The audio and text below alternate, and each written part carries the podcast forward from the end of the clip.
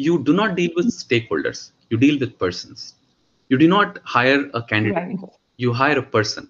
You do not report to a manager, you report to a person.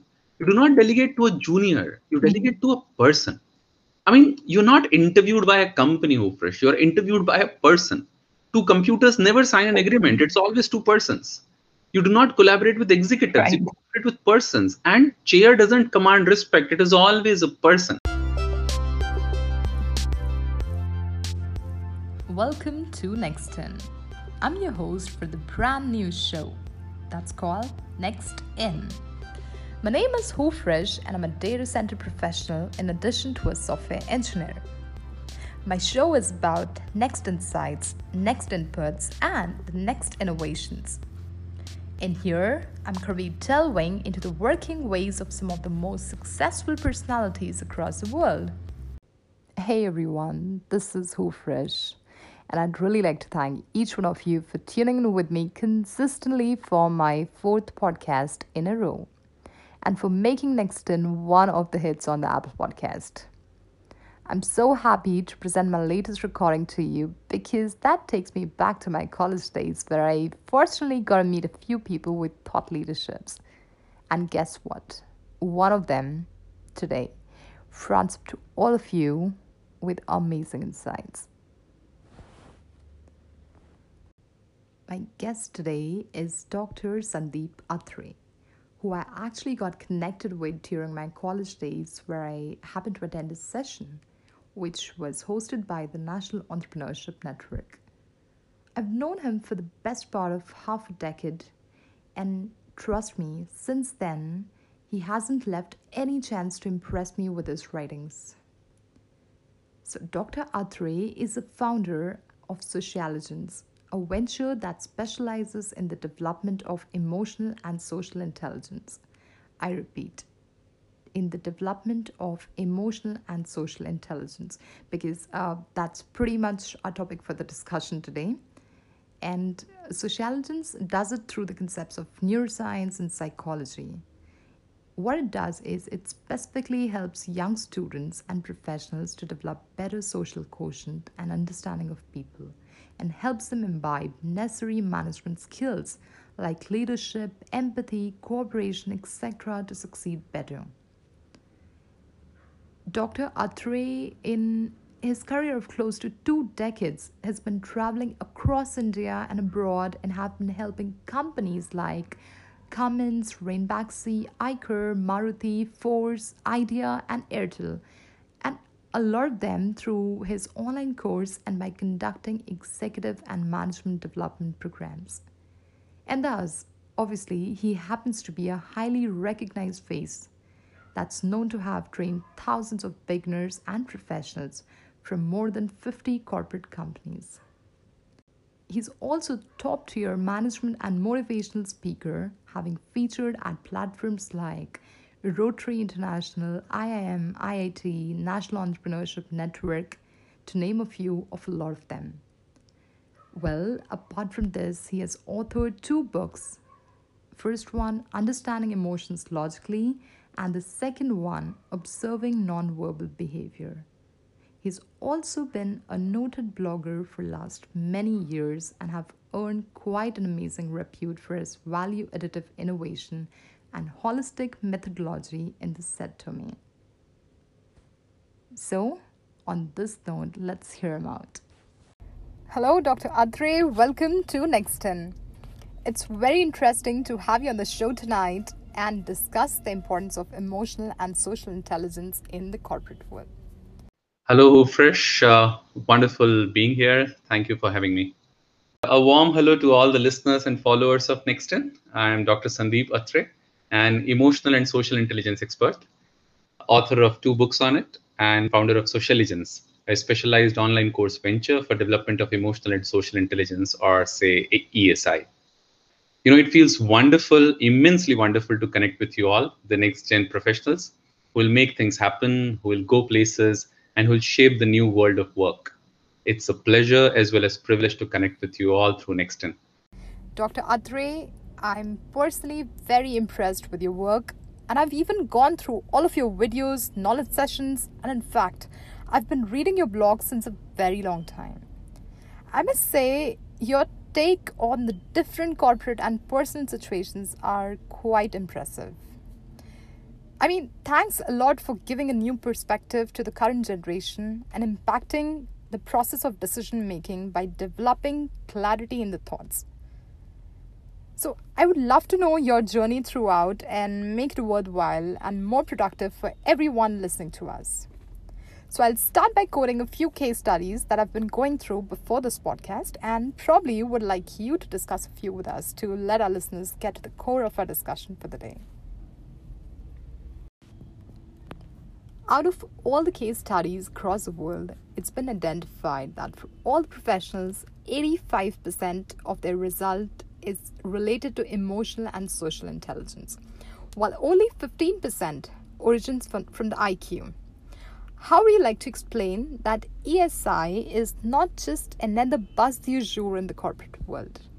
And how it is important to make us street smarts in addition to the cognitive smarts? Uh, Hufresh, uh, you asked a very important question. However, allow me to disagree with the proposition of emotional and social intelligence making anyone street smart. Uh, I have nothing against the term street smart, but I do not like the connotation attached to it, as I believe what emotional and social intelligence does to you is far more profound than making you just street smart. Uh, to explain what I'm saying, let me address the first part of your question and explain what is emotional and social intelligence. Uh, think about it, and you'll realize that whether in our professional or personal life, most of the challenges we come across, Hufresh, are uh, essentially intrapersonal and interpersonal ones. After all, in the right. world of relationships and associations, there are no ready made solutions, isn't it? So, yeah, it is because the humans are the only systems which are complex, dynamic, as well as unique. To not only address these intrapersonal and interpersonal matters, but to also excel in them IQ is not enough. One needs a specific form of intelligence, emotional and social intelligence. Now, in broader sense, emotional and social intelligence is the science of living. In slightly focused terms, emotional and social intelligence is the skill of managing self and connecting with others. And if I were to define it discreetly, then on the basis of all the research and the work I have done in the domain for close to two decades, I define it as the ability to adapt one's behavior on the basis of awareness of one's own emotions and attunement with others' emotions. Thus, according to our unique and proprietary model at Socialigence, uh, well, Socialigence is the name of the company I'm founder of, and it offers specialized online course to develop emotional and social intelligence. So, according to our unique and proprietary model at Socialigence, emotional and social intelligence is essentially a combination of three components. Hufresh, these three components are awareness, attunement, and adaptability. Now, let me explain these three A's awareness, attunement, and adaptability. Awareness is about understanding what you're feeling inside yourself and what is working behind it.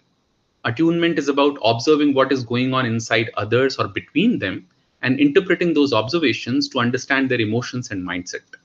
And adaptability is about utilizing the awareness and attunement to come up with a response which is most appropriate according to circumstances. So, emotional and social intelligence is not just some talent you're born with, it is a skill that can be learned, practiced, and mastered. So, you see, uh, Hufresh, that these three A's are not amounting to a formula or a technique. These three A's are not offering you a set of, you know, uh, you know, say, tools or tricks. These three A's are offering you a set of new eyes towards your emotional selves and social interactions. So, emotional and social intelligence is not just making you street smart, but is making you adopt a new paradigm of how to respond to intrapersonal and interpersonal situations in life and mm-hmm. work. Now, Hufresh, let me uh, take the second part of your question about its importance in corporate world. Hufresh, uh, emotional and social intelligence is an applicable skill and has proven tangible benefits. It achieves these benefits by fostering the development of competencies that have a direct connection to deliverables in profession, you know, deliverables.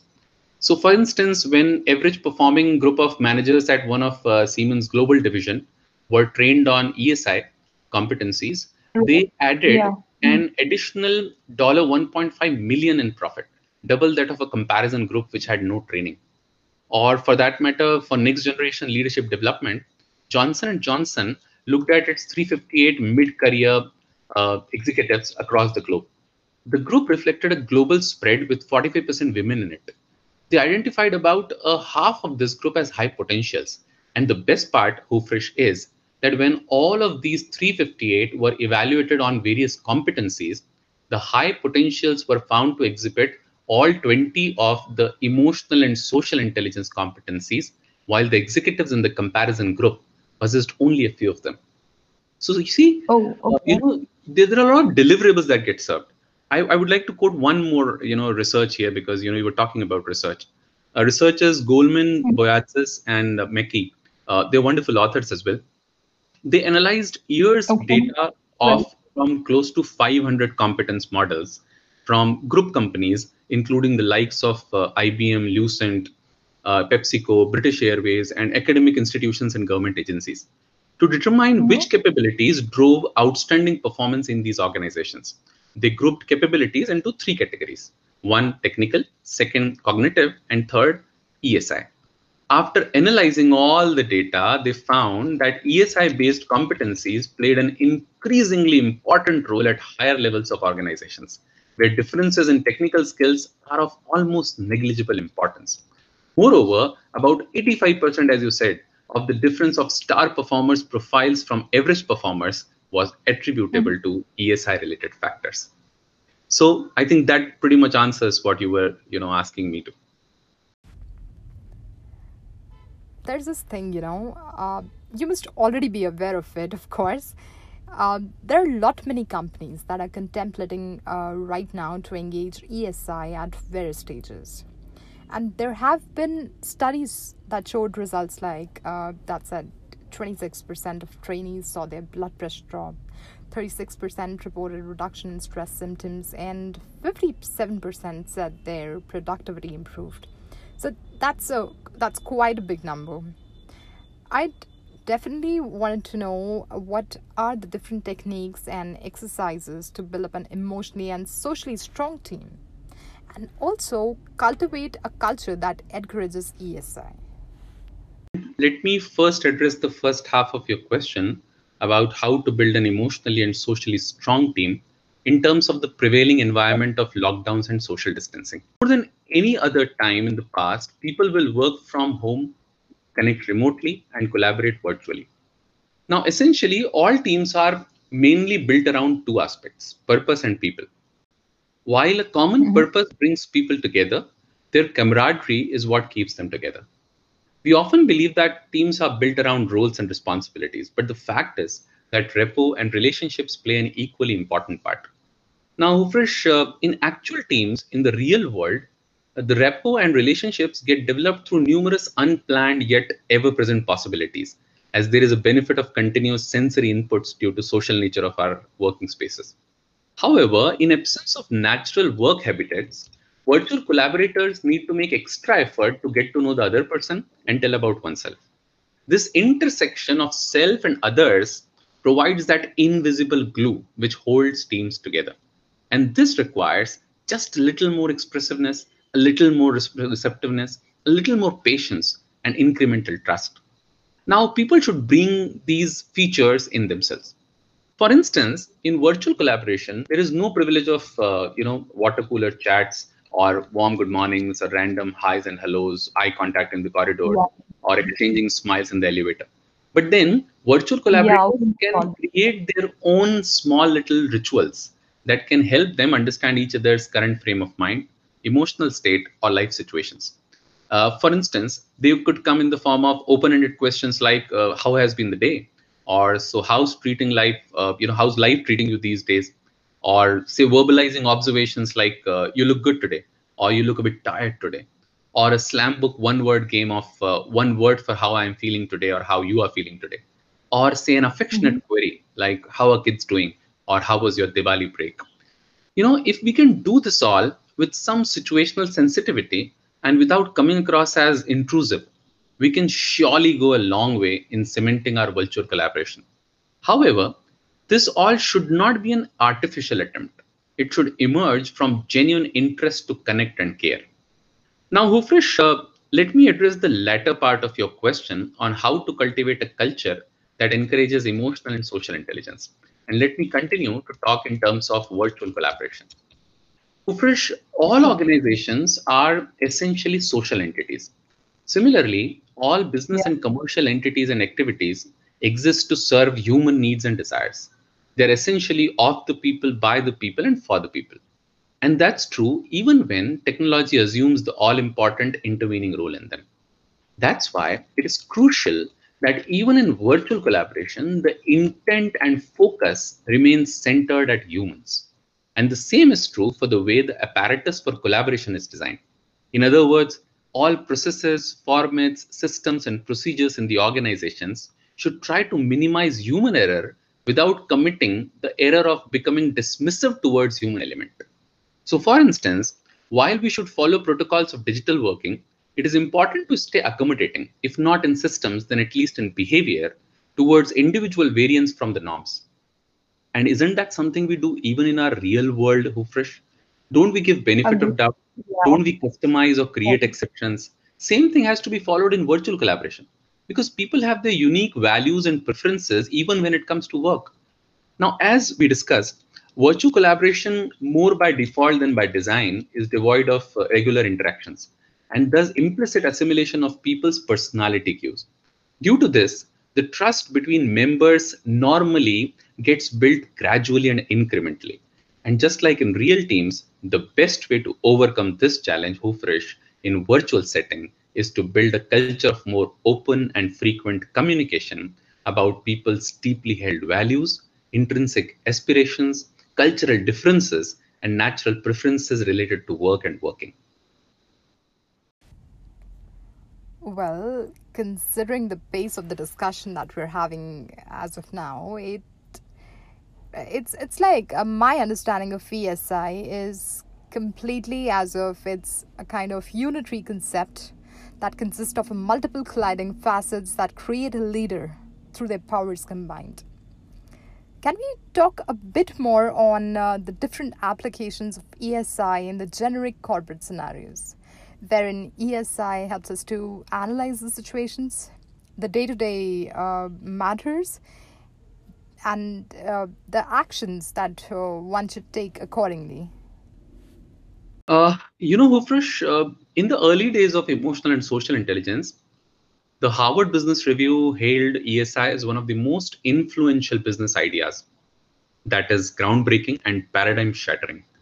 And there was a good oh. reason for it actually emotional and social intelligence is the all important base of all major intrapersonal and interpersonal skills and concepts for example it is at the heart of intrapersonal skills and concepts like uh, self-assessment mindfulness conscientiousness self-confidence willpower self-motivation stress management resilience uh, optimism commitment service orientation or even self-presentation. Similarly, ESI is at the base of major interpersonal skills and concepts as well, like empathy, uh, trustworthiness, cooperativeness, communication, uh, managing relationships, uh, counseling, mentoring, exerting influence, even leadership, negotiation skills, conflict resolution, change management, political awareness. So, you know, this makes emotional and social intelligence immensely important in the domains of uh, you know almost all domains of management leadership uh, administration sales and marketing client servicing negotiations interviewing uh, counseling law enforcement teaching consulting you know all these domains find application of uh, emotional and social intelligence. And now when you talk about the corporate scenarios in which esi is applicable let me put it this way.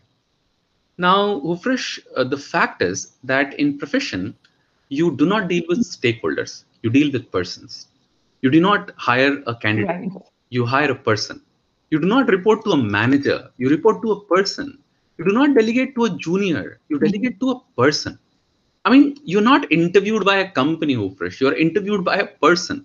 Two computers never sign an agreement. It's always two persons.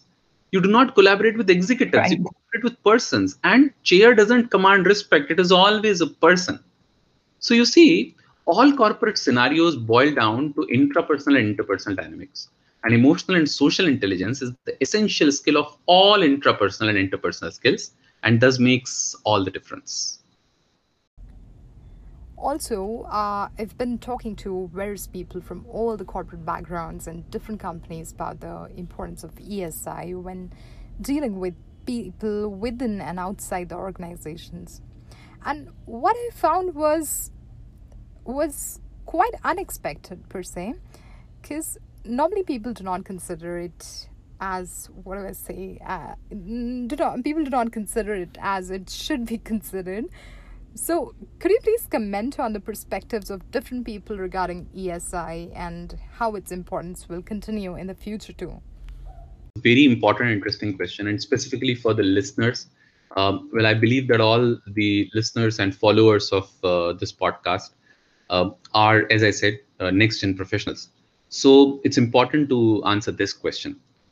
So, you know, Hufresh, uh, ESI features on future work skills lists of all major institutions of repute, be it uh, mm-hmm. World Economic Forum, World Bank, McKinsey, PwC, that is, you know, PricewaterhouseCooper, then Accenture, yeah, yeah. Deloitte, KPMG, and many respected others.